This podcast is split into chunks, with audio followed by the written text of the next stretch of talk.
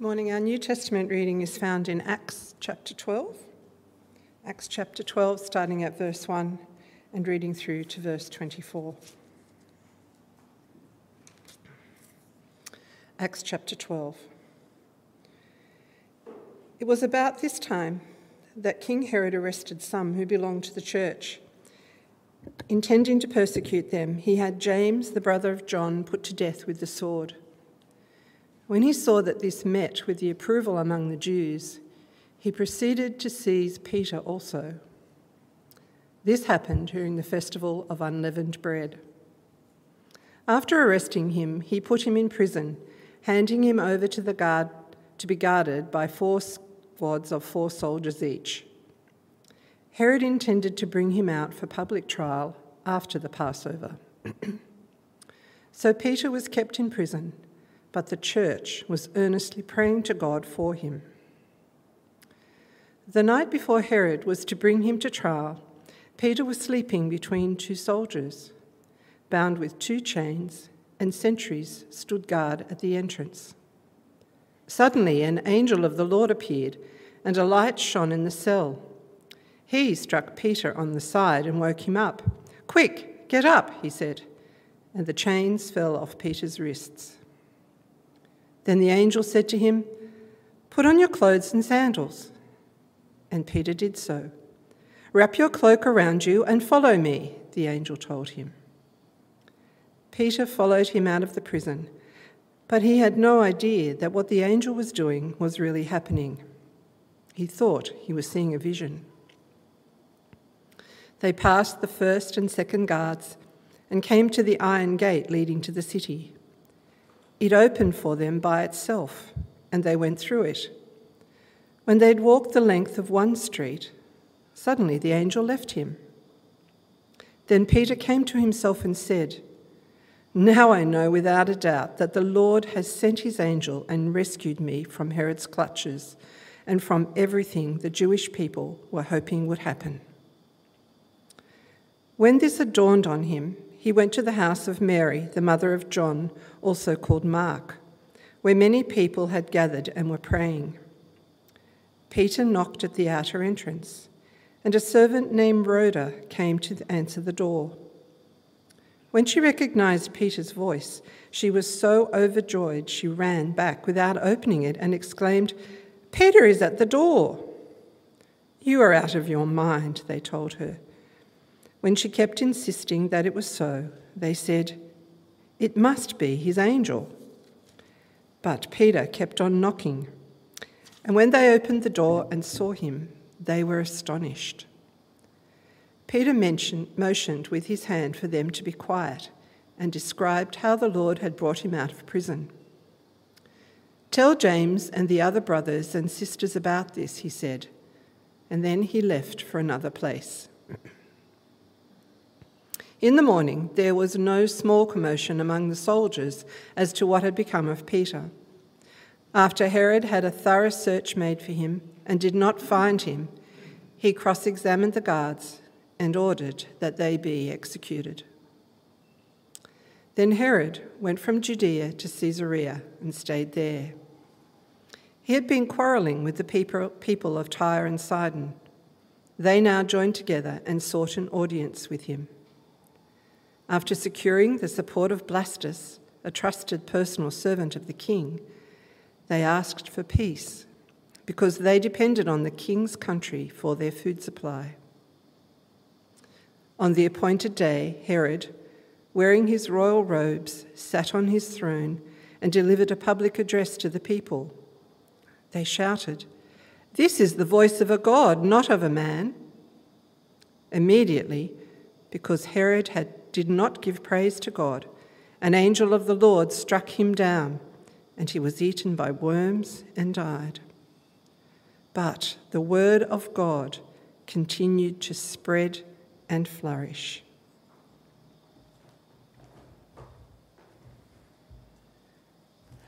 we're going to spend a bit more time looking at that second passage that Sue's just read for us now. So if you've got your Bibles there, please keep them open at Acts chapter 12. And as I said, there will be a chance for questions a bit later on. So if you have any questions on the way through, uh, just save them up and we can discuss them later. Let's pray though. Heavenly Father, we pray that as we reflect on this part of your word, that it will show us who you are, that it will help us to trust in your goodness, your strength, your love, and that we will uh, relate to you, to each other, and to others uh, accordingly to that, to trust these things about you and to live lives of faith. We pray this in Jesus' name. Amen. In 2020, in July, so just over, uh, just well, just under two years ago, I suppose, in the city, a woman named Hannah was catching up with a friend for lunch in a cafe, and they were reading the Bible and praying together over lunch. And when they were finished and they went to pray, uh, the owner of the cafe confronted Hannah. She pulled her aside and she accused her of brainwashing her friend because they were reading the Bible and praying together, and she banned her. And, and the, the owner banned her from ever coming back to the cafe again. And as you can imagine, for Hannah and for her friend, it was quite a, a, a troubling and, and painful experience. And now I don't know how you uh, think about when you hear that, what you think about when you hear that. I guess the first thing that I notice is that on the scale of persecution for being a Christian, it's not really quite up there with the kind of things that we hear happening around the world and in history where Christians are being killed and having uh, property confiscated and so on. And yet, because it is so much closer to home, like it's here in Australia, and because it's the kind of thing that we can potentially imagine happening to us, and perhaps because of its part, seems like part of a, a rising tide of growing opposition that we see happening in our culture around us, it seems more significant. You know, it feels like you know that's that's something that could happen to us. You might have uh, noticed over the last couple of weeks uh, there was recently a, a bill put before Parliament that was intended to protect Christians and other people of faith against that kind of persecution that, that Hannah faced. Um, and it failed. And if you've been only following that in the media, then you could be forgiven for thinking that the purpose of that bill was to allow Christians and other people of faith to be able to persecute other people rather than to protect Christians from persecution, which was its purpose, people like Hannah. But because there was a, a campaign of disinformation in the media about it, uh, to paint Christians as the villains, the, and, and, and that worked, the bill failed. And it just kind of adds to that sense of growing opposition that is happening in the culture around us. As I said, that it does feel like a wave that is growing and has the potential to be sweeping over us, and that there's nothing we can do about it. And as you see those things happening, whether to people that you know or things that you see happening in the media, I wonder how that makes you feel or when you see things happening in the world around us, the persecution that Christians face, I wonder how that makes you feel. This series in the book of Acts that we're doing at the moment is called The Unstoppable Gospel. But as you hear things like that happening, and as you read about what's happened in the book of Acts, um, in, in chapter 12 that we've just read, I wonder if it feels unstoppable to you, or whether it feels very much stoppable. We're going to hear what this passage has to say about that. So let's have a look at it. Well, the first thing we're going to see in this chapter is that powerful opposition can harm God's people. And if you were living in the days of Acts chapter 12 that we've just read about here, you could be forgiven for being fairly concerned about what happens in the start of this chapter. I mean, have a look again with me from verse 1. It was about this time that King Herod arrested some who belonged to the church, intending to persecute them. He had James, the brother of John, put to death with the sword, and when he saw that this met with approval from the Jews, he proceeded to seize Peter also.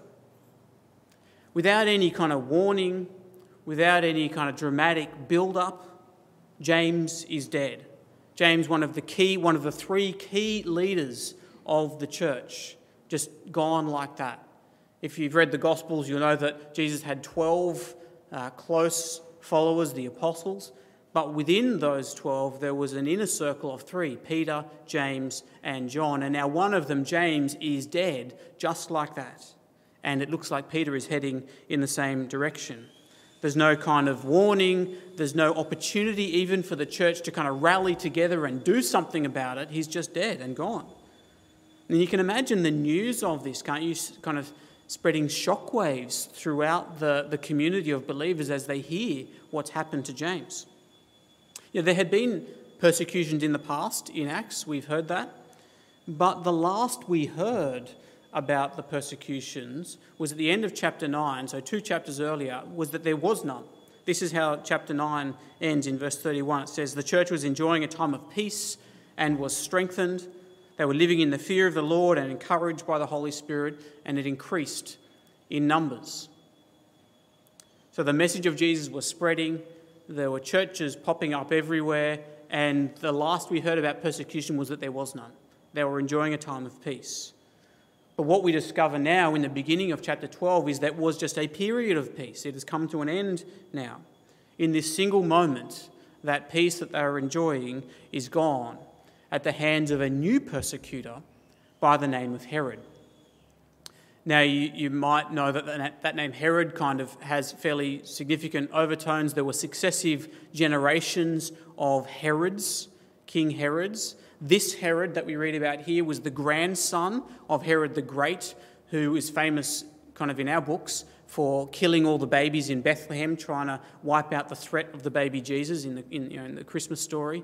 And this Herod is the nephew of the Herod who executed John the Baptist and was also involved in the execution of Jesus. So he very kind of fits very much in the, in the family tradition of Herods.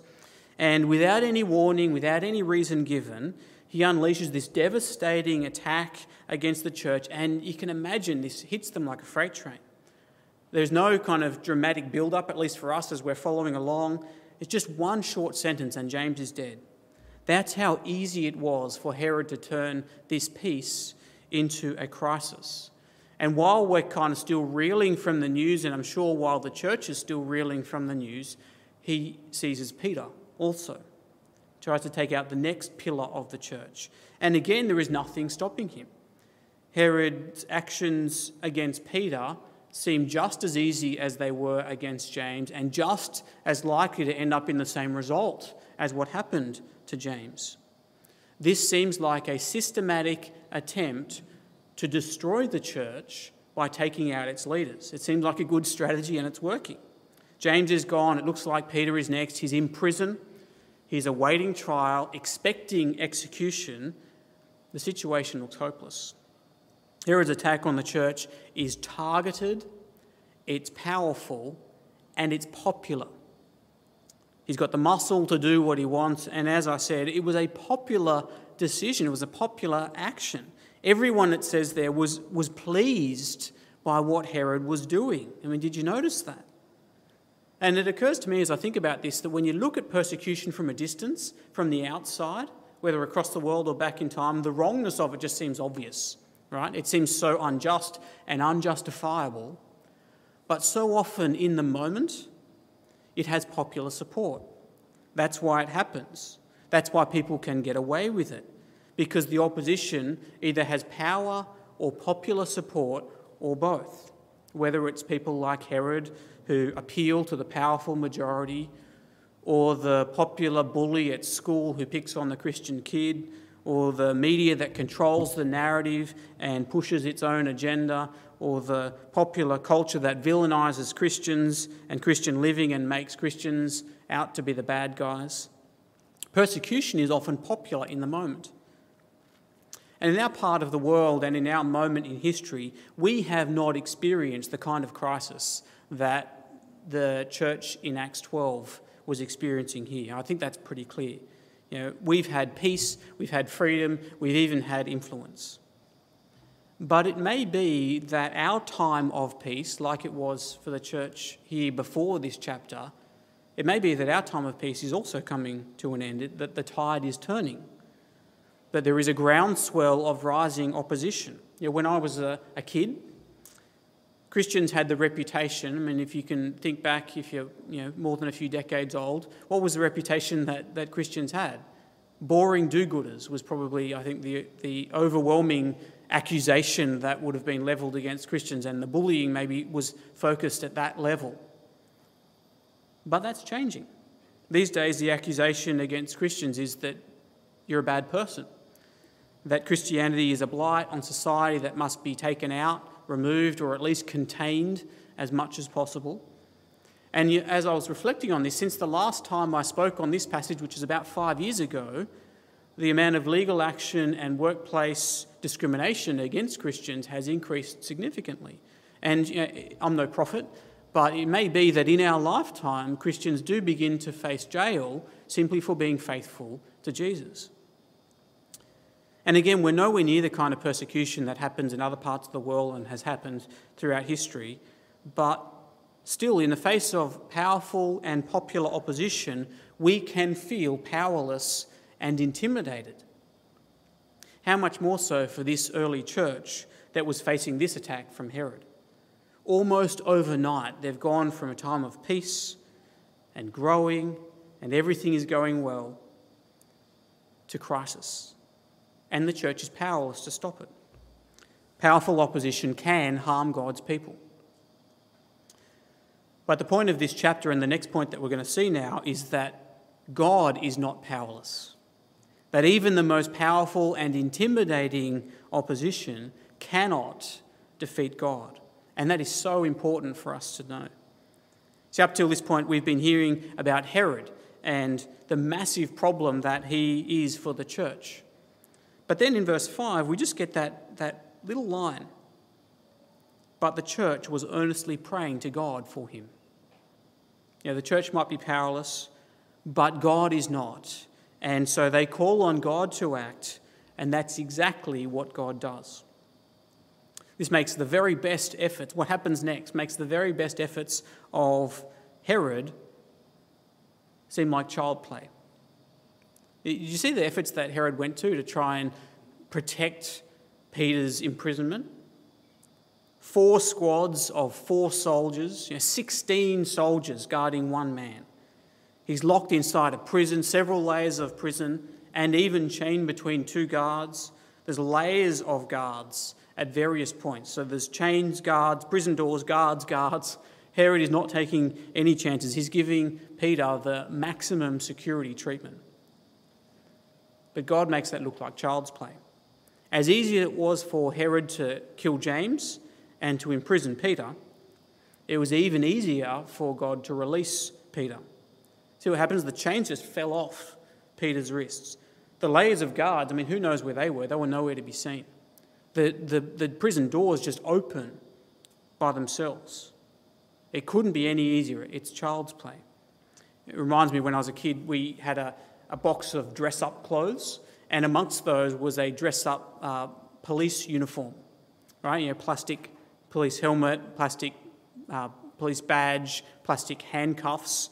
And we used to kind of play at locking each other up in the plastic handcuffs, except there was a button on the inside of the handcuffs that you could just unlock them just by pressing the button. It kind of feels like that's what's happened with all of Herod's attempts to keep Peter in prison. This serious enemy of God's people looks like he's playing with plastic handcuffs. Peter is free, the guards are bewildered, Herod is left looking foolish. But the story's not over yet. As we continue into the second half of the chapter, we get another incident with Herod, and we see that Herod's desire for praise and power shows itself again in his altercation with the people of Tyre and Sidon. But when he puts himself in the place of God and accepts praise as a God, the true God steps in and puts him in his place and strikes him dead. And it's no accident that these two episodes about Herod are together in chapter 12 because what they do is they show us a complete reversal, don't they, of the situation from the beginning to the end. I mean, think about it. It starts with James dead, Peter in prison, and Herod triumphing. And it ends with Herod dead, Peter free, and the Word of God triumphing. And have a look at the summary that you get in the last verse of our section. in verse 24, the, end, the way the Herod saga ends. But the word of God continued to spread and flourish. That's the result of this massive attack against the church. It looks like a situation that focuses on Peter and James, but really the focus is on the spread of the gospel, which is unstoppable. See, the purpose of the peace and the safety and the freedom from persecution that we want and that we pray for and that we should pray for is not just so that you don't have to get a hard time at work or at school or amongst your friends or that you don't have to feel the pressure that you might get on social media, the intimidation that can come from that. The purpose is that the Word of God can continue to spread and flourish. And the message couldn't be clearer. As powerless as we might feel in the face of intimidating opposition, God is not powerless. God is not intimidated, and whatever happens, God's plans cannot be thwarted. And this is so important to know because there will be ebbs and flows in how things look from our perspective. There will be times of peace and there will be times of intense opposition, like there was in Acts. This wasn't the first time things had happened like that in, in Acts, and, and it wasn't the last time. But the message is clear. This is no challenge to God or to his plans, and so we should not let fear rule us. Now, there will be James moments. When James was killed, that was a significant time, and it looked like defeat. How easy and popular it was for Herod. But even that was no defeat for God, or for James for that matter. I mean, he went to be with the Lord. From the big picture of, of chapter 12, we see that God was in control even in the James moment. And we need to know that for our situation too. Yeah, our trouble is that we live in a particular moment in time and a particular place in the world, and we can't look into the future and to see where things might lead, and we often forget to look back and to see how God has acted in the past and to trust that. And so we might feel that the flow of history is against us. We might feel like we're in danger of being washed away by the current. And maybe we are coming into something of a James moment. We might see devastation before we see miraculous rescue. But whatever moment we are in, we must resist the temptation to think that our little moment in history is any indication that God's plans for the world that He has been uh, carrying out for thousands of years, that it's any indication that those could be failing. God is working to spread His kingdom, and the challenge of our particular moment can never threaten that. And that should give us courage, it should give us peace, it should give us freedom from anxiety, it should give us confidence. What feels like the current that's about to sweep us away is just the tide that comes and goes. The ocean will always be there. There will be James moments, just as there will be Peter moments. There will be times of peace, just as there will be times of persecution. There will be times of expansion and even times of devastation. But God cannot be defeated, even in the face of powerful and intimidating opposition. Now, our final point that I think we must see in this passage is that God works powerfully through the prayers of his people. Did you see that? Come back with me again to verse 5. And, and notice how this verse draws kind of the battle lines between Herod and between God's people and the weapons that each of them have. So, verse 5 says Peter was kept in prison, but the church of God was earnestly praying for him. Yeah, Peter had, sorry, Herod had all the physical and political power that he could possibly need. He can kill James and, and, and lock Peter in prison just like that. And the church can't do anything about that. They don't have any political influence, they don't have any social influence, they don't have any military power. All they have is prayer. And it can be easy to think about it that, like that, isn't it? You know, all, this, all we have, you know that expression that people sometimes say, all that we can do now is pray, which is kind of a defeatist attitude as if we don't really have anything left to do and so we might as well just pray. That's not at all the kind of picture that we see here. This is drawing the battle lines between Herod and the church, and they're both pulling for their best weapons. Herod is doing his thing by locking Peter in prison, and the church is doing their thing with earnest prayer. But in the moment, it just seems like such a hopeless mismatch. You know, that expression turning up to a gunfight with a knife. It seems like the church is turning up to a gunfight with a toy gun, like the toy gun from my, my police dress up outfit. It just seems like they've come with the wrong equipment for the kind of battle that they're facing, and the kind of opposition that they're facing. But everything that we see from then on shows just how wrong that kind of thinking is. Turns out that this is not Herod versus the church, it's Herod versus God. And so prayer is powerful. Peter has nothing to do with it. The, the angel has to kick him to wake him up and, and tell him how to get dressed like a two year old, and he doesn't even think what is happening is real. And the rest of the church can't take any credit for it either. They didn't even believe it when it had happened. Almost everyone in this chapter ends up looking foolish because this is all God's doing. Which is why prayer is such a powerful thing. Prayer is not the last resource of people who have no other options. Prayer is the best resource that we have because we are calling on a powerful God to act. And that is so much better than anything that we can do. And you know, as I, as I hear, even hear myself say that, you know, I, I believe that, but so often my temptation is to reach for those other things that I can do first.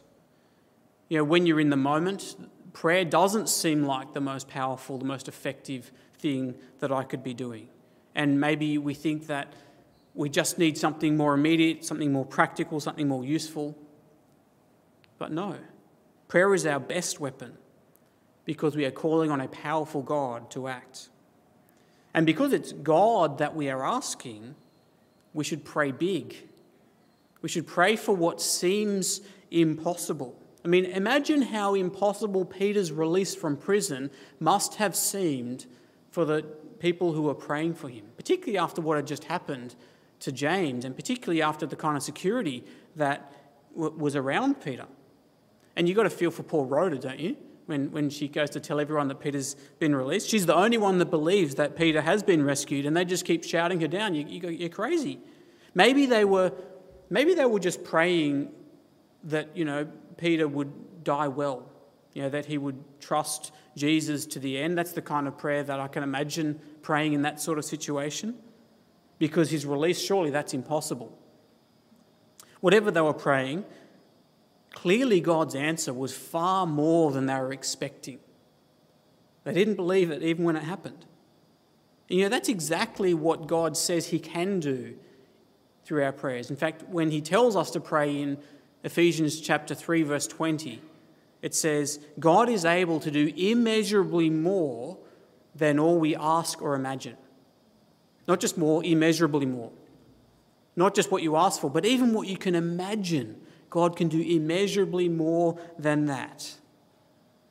I mean, have a think about that. God's power to do is immeasurably more than even your imagination of what to ask for. So pray big. Pray for the impossible. I mean, uh, think about what that could look like.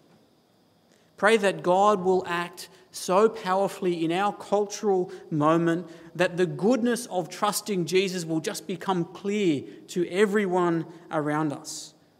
That our words, that our actions, that our love will break through and change hearts and bring glory to Jesus and bring people into his kingdom. Wouldn't that be wonderful? Let's pray that. Pray that those who oppose us will be converted, that they too will be found singing the praises of Jesus now and on that last day. I mean, that's what God did to the most significant persecutor of the church, the, what became the Apostle Paul. The greatest persecutor of the church became the greatest advocate of Jesus. He can do that. Nothing is too hard for God. And I guess also to turn our attention to our, our particular moment that we see happening in the world around us, to what's happening in the Ukraine. Pay, pray big prayers for the Ukraine. Pray for peace that might seem impossible when you see just how overwhelming the Russian army seems. Pray for safety for those who are fleeing and for those who are attacked. Again, pray that God will be glorified in what's happening in that situation, in the lives of believers, that, that believers there will stay faithful in suffering, that they will love in remarkable ways, and we're already hearing news of that kind of thing coming out of there, that they will share Jesus with the people around them. But who knows what God could be doing even in this terrible moment? So pray, because nothing is beyond God's ability to answer your prayer. And I have to say, as I read about these kind of things, this is such a rebuke to my timid prayers, my safe prayers, the kind of prayers that I pray about things that I expect will probably happen anyway, and my slowness to pray. God can do immeasurably more than even what we can imagine. So pray big prayers, pray impossible prayers, because nothing is impossible for God. Let's pray now. Heavenly Father, it is easy to feel overwhelmed um, in our particular moment or as we see other things going on and to think that the, the powers that are at work around us are the most significant factors at play. But help us, Father, to trust that that is not the case, that you are the Almighty Creator and that nothing is beyond your power. And so we do pray, Father, that in our moment and uh, throughout the world, that you will act powerfully to shine the light of Jesus from us and into the hearts of the people around us. That the goodness of the good news of Jesus will be clear for people to see. That you'll be transforming hearts and lives and bringing your kingdom. That you'll be bringing peace in our world. And that ultimately, Father, that your kingdom will come and it will come soon. Father, make us to be bold prayers, not just now, but throughout our lives, that will be people who, who depend and rely on your greatness through prayer. And we pray these things in Jesus' name. Amen.